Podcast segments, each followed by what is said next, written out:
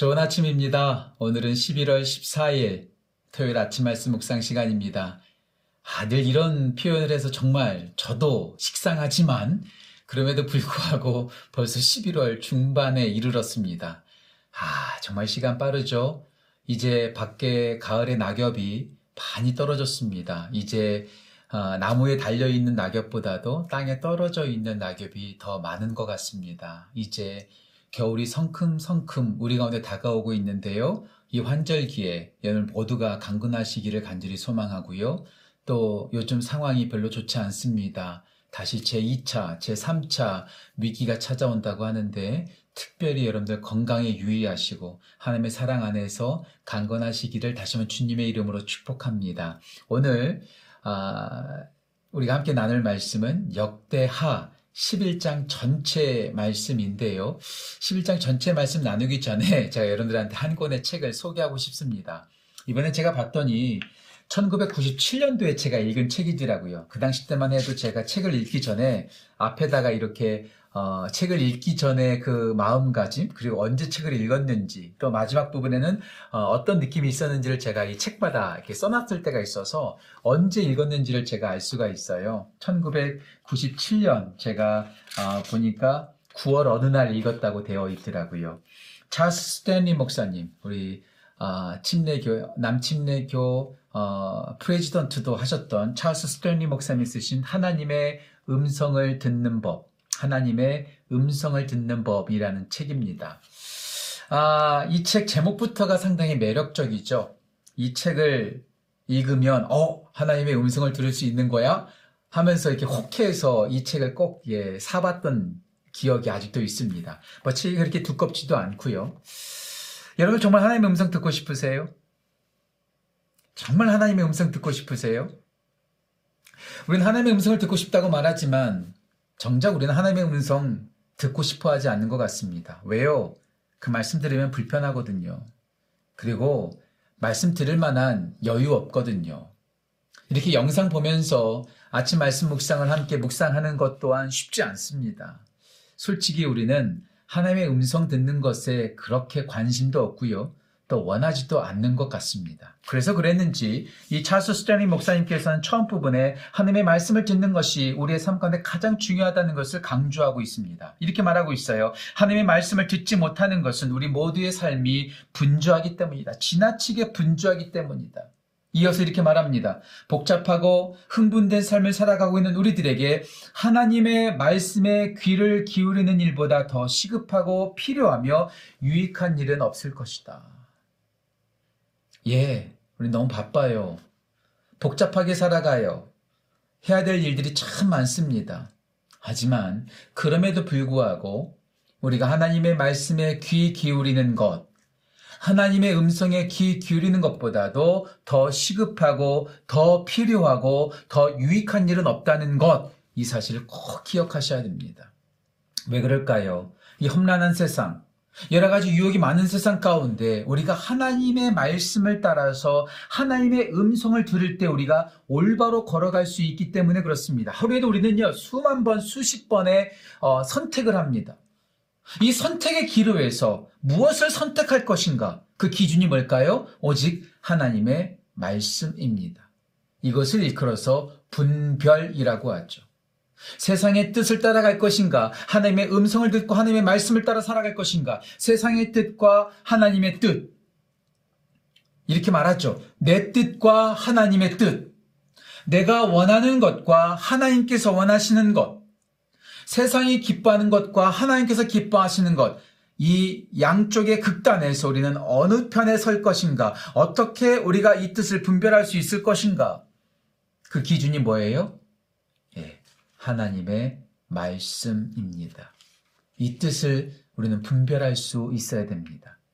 자주 암송하는 말씀입니다. 로마서 십이장 이절 말씀. 너희는 이 세대를 본받지 말고 너는 이 세대를 따라가지 말고 오직 마음을 새롭게 함으로 변화를 받아 하나님의 선하시고 기뻐하시고 온전하신 뜻이 무엇인지 분별하도록 하라.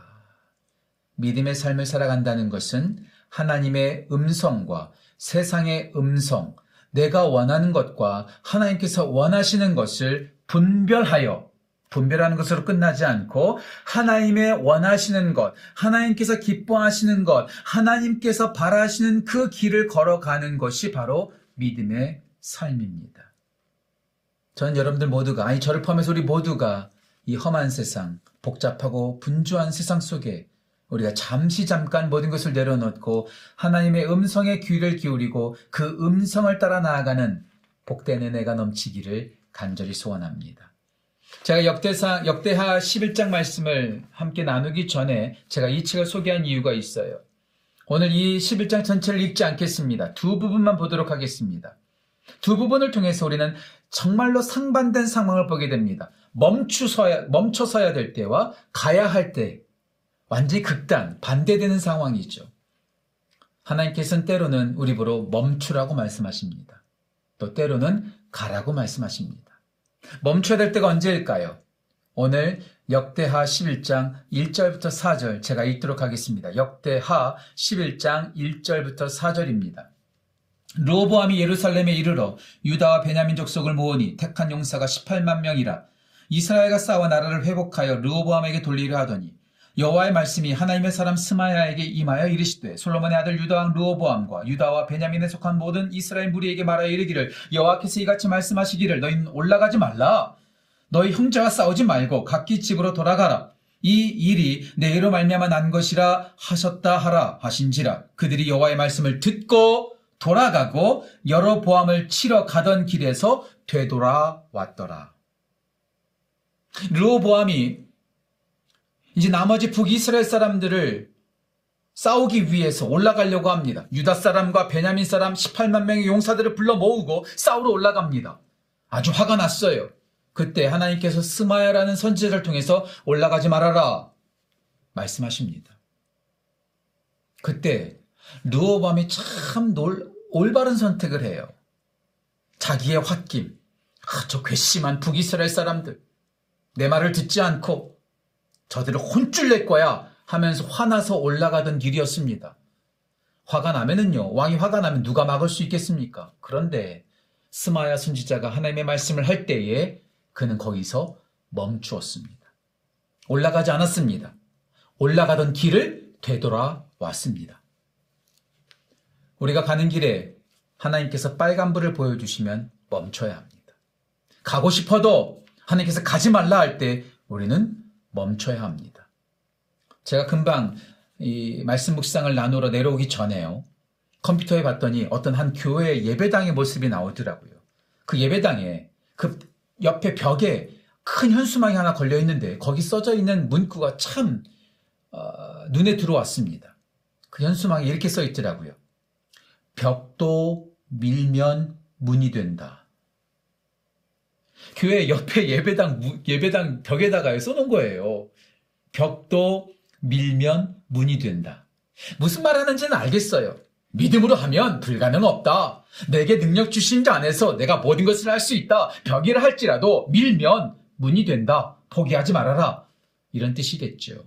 무슨 뜻인지 알겠습니다. 어떤 의도로 그 목사님과 교회가 걸어놨는지 알겠어요. 하지만 그 현수막을 보면서 저는 참 불편하더라고요. 벽 밀면 정신 나간 사람 취급받습니다. 벽이 있으면 그 벽을 부수고 문을 만들어서 굳이 그것을 통과하는 것이 아니라 때로는 멈춰서야 합니다. 벽 앞에서 멈추고 기다리고 중단하는 것도 지혜로운 일입니다. 하나님께서 우리 앞에 활짝 문을 열어놓지만 않으세요. 때로는 벽을 만나게 하세요. 그 벽을 만날 때 우리는 멈출 줄도 알아야 합니다. 사도 바울은 손상원 교수님을 통해서 우리가 말씀을 들었던 것처럼 아시아로 가고 싶었어요. 하지만 하나님께서 막으셨어요. 막으시면 거기서 스탑하는 거예요. 멈추어 서는 거예요. 하나님께서 가지 말라 하실 때가 있습니다. 하지 말라 하실 때가 있습니다. 그때 하나님께서 가지 말라 할 때 내 고집 피우지 말고 내 생각 고수하지 말고 멈추어 설 줄 아는, 브레이크, 중단할 수 있는 그런 분별하는 은혜가 우리 모두에게 있기를 간절히 소원합니다. 자, 그렇다면 항상 빨간불이 있고 항상 벽이 있으면 우리 가만히 있어야 될까요? 그렇지 않습니다. 가야 할 때도 있습니다. 모두가 반대해도, 어리석다 말해도, 벽이 있다 할지라도 때로는 그 벽을 부숴야 될 때가 있어요. 난 무조건 멈추라는 거 아닙니다. 오늘 특별히 후반부에 그런 내용이 나옵니다. 특별히 십오 절과 십육 절 말씀, 역대하 십일 장 십오 절과 십육 절 말씀을 제가 한 번 더 읽도록 하겠습니다. 십오 절과 십육 절입니다. 여로보암이 여러 산당과 숫 염소 우상과 자기가 만든 송아지 우상을 위하여 친히 제사장들을 세우미라. 이스라엘 모든 지파 중에 마음을 굳게 하여, 마음을 굳게 먹었다는 거예요. 결단했다는 거예요. 이스라엘, 이스라엘의 하나님 여호와를 찾는 자들이 레위 사람들을 따라 예루살렘에 이르러 그들의 조상의 하나님 여호와께 제사하고자 한지라. 여로보암이요, 사람들, 하나님을 예배하던 레위인들을 다 파이어 시켰어요. 다 그만두게 시켰어요. 그리고 우상 숭배하고 자기 말 잘 듣는 좀 무허가, 자격 없는 제사장들을 세워서 우상 숭배를 시키는 거예요. 그때 북이스라엘에서 하나님을 예배하던 신실한 사람들이 그곳에 있을 수 없었습니다. 어떻게 했을까요? 목숨을 걸고 북쪽 이스라엘에서 남쪽 유다로 제사장들을 따라 내려오는 거예요. 오늘 본문 말씀 속에 나와 있죠. 마음을 굳게 했다. 단단히 마음 먹은 거예요. 한번 생각해 보세요. 정든 고향과 내가 살고 있는 삶의 터전을 버려두고 내려온다는 거 쉽지 않습니다. 게다가 여로보암이 가만히 있을까요? 들키면은요, 잡히는 거예요. 북쪽에 있는 북한 주민들이 남한으로 내려오는 경우 있잖아요. 두만강을 건너서, 압록강을 건너서, 중국을 통해서, 때로는 바다를 통해서 내려오는 경우 있잖아요. 목숨 걸고 내려옵니다. 아마 이들도 그런 용기가 필요했을 거예요.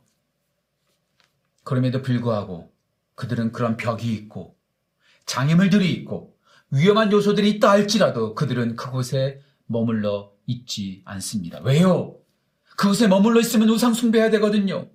그곳에 있으면 잘못된 길로 빠지게 되거든요. 그러니까 목숨 걸고 빨간불이 있다 할지라도, 벽이 있다 할지라도 넘어서 내려와 하나님을 예배하는 것에 집중한다는 것이죠. 오해하지 말고 들으십시오.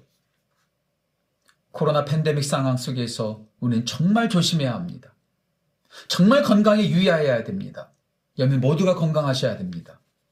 하지만 우리가 건강한 상황 속에서 우리가 예배를 드리기로 결단해야 될 때는 결단해야 합니다. 나와야 될 때는 나와야 합니다. 목숨을 걸고 나올 때는 나와야 합니다. 하나님께서 우리 가운데 가라 하실 때는요, 세상 사람들이 노해도 가는 거예요. 가는 거예요. 오늘 좀 말씀 묵상이 길 것 같은데요. 한 가지 이야기를 해드리죠. 저희 부모님은 한국에 계십니다. 저는 미국 생활 거의 이십 년 가까이 하고 있습니다.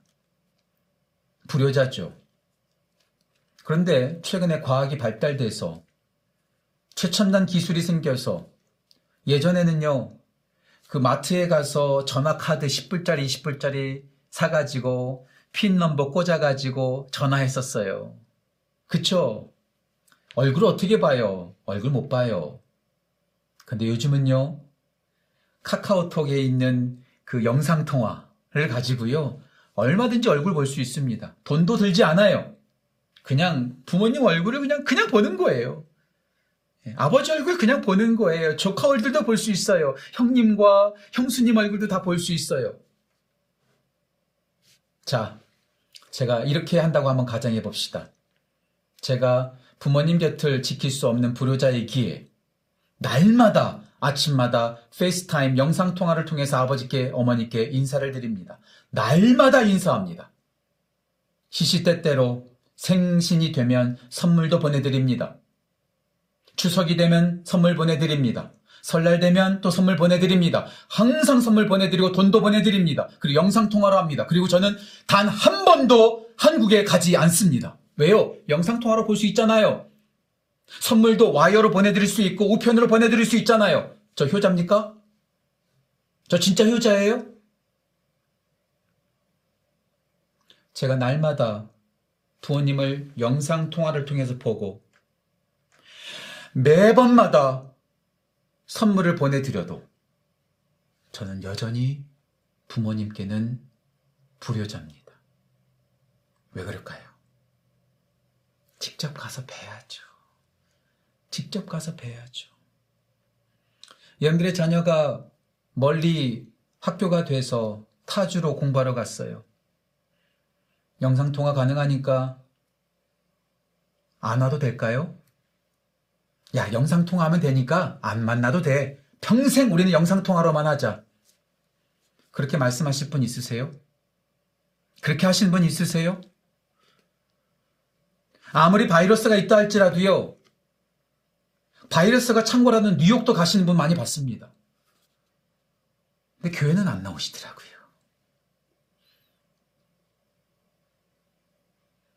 제가 여러분들 목숨 걸고 위험 부담을 가지고 교회 꼭 나와야지!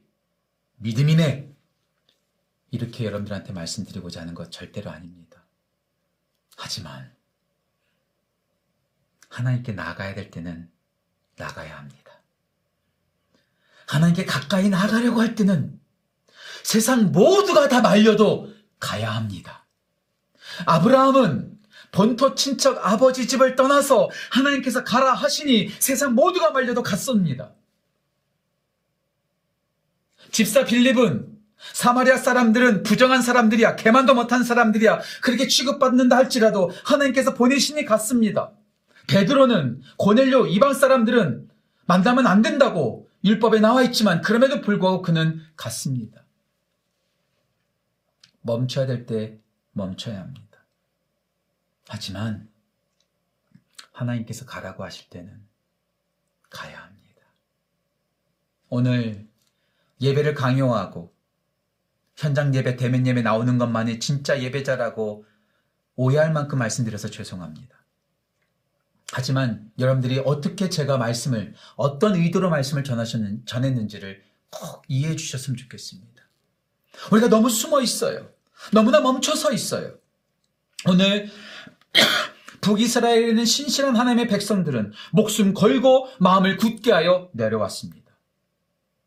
우리 모두가 하나님께서 가라 하실 때 모험하면서 목숨 걸고 갈 수 있는 그런 은혜가 있기를 소원합니다. 멈춰서라 할 때 멈추십시오. 모두가 가라 한다 할지라도 멈추십시오. 모두가 멈추라고 하지만 하나님께서 가라 하시면 가십시오. 하나님의 음성과 하나님의 말씀을 따라서 분별하여 나아가는 귀한 은혜가 우리 모든 지구촌 가족들과 오늘 영상 보고 있는 모든 성도들 가운데 넘치기를 간절히 소원합니다. 내일은 주일입니다. 하나님의 말씀을 듣고 분별하는 날입니다. 오늘 모두가 분별하는 은혜, 분별하는 기쁨이 넘치기를 간절히 소원합니다. 오늘은 제가 조금 내용이 길었기 때문에 제가 기도하는 것으로 오늘 아침 말씀 묵상 시간을 마치도록 하겠습니다. 하나님 아버지 감사합니다. 우리 가운데 은혜를 더하셔서 우리가 어디로 갈지 몰라, 어떻게 해야 될지 몰라 방황할 때 우리 가운데 말씀해 주셔서 우리가 어떻게 해야 될지, 가야 할지, 멈춰야 할지, 해야 할지, 하지 말아야 될지를 분별할 수 있도록 말씀해 주셔서 참 감사합니다. 우리 모두가 하나님께서 멈추라, 멈추라고 할 때 멈추게 하시고 가라 할 때 갈 수 있는 하나님의 뜻을 분별하여 하나님의 뜻에 순종하는 백성 될 수 있도록 우리를 그렇게 붙잡아 주옵소서. 하나님, 모두가 힘든 시기에 살고 있습니다. 오늘 영상 보고 있는 모든 성도들을 주님께서 위로해 주시고 주님께서 채워주시고 보호해 주셔서 강건하게 인도해 주옵소서. 내일 주일입니다. 은혜가 넘치는 시간 될 수 있도록 인도하여 주옵소서. 감사드리며 귀하신 예수님의 이름으로 기도합니다. 아멘. 내일 주일입니다. 내일 주일 예배 시간에 꼭 뵀으면 좋겠고요. 감사절 이벤트 여러분 광고로 보셨죠? 이 골반지로 해가지고 먹 감사합니다 영상 보내는 건데요. 여러분 꼭 참여하셨으면 좋겠습니다. 쉽습니다. 금방 참여하실 수 있습니다. 꼭 참여하셔서 감사를 나누는 기쁨 누리시기를 간절히 소원합니다. 여러분들로 인하여 감사하고 또 하나님께 감사합니다. 감사가 넘치는 하루 되십시오.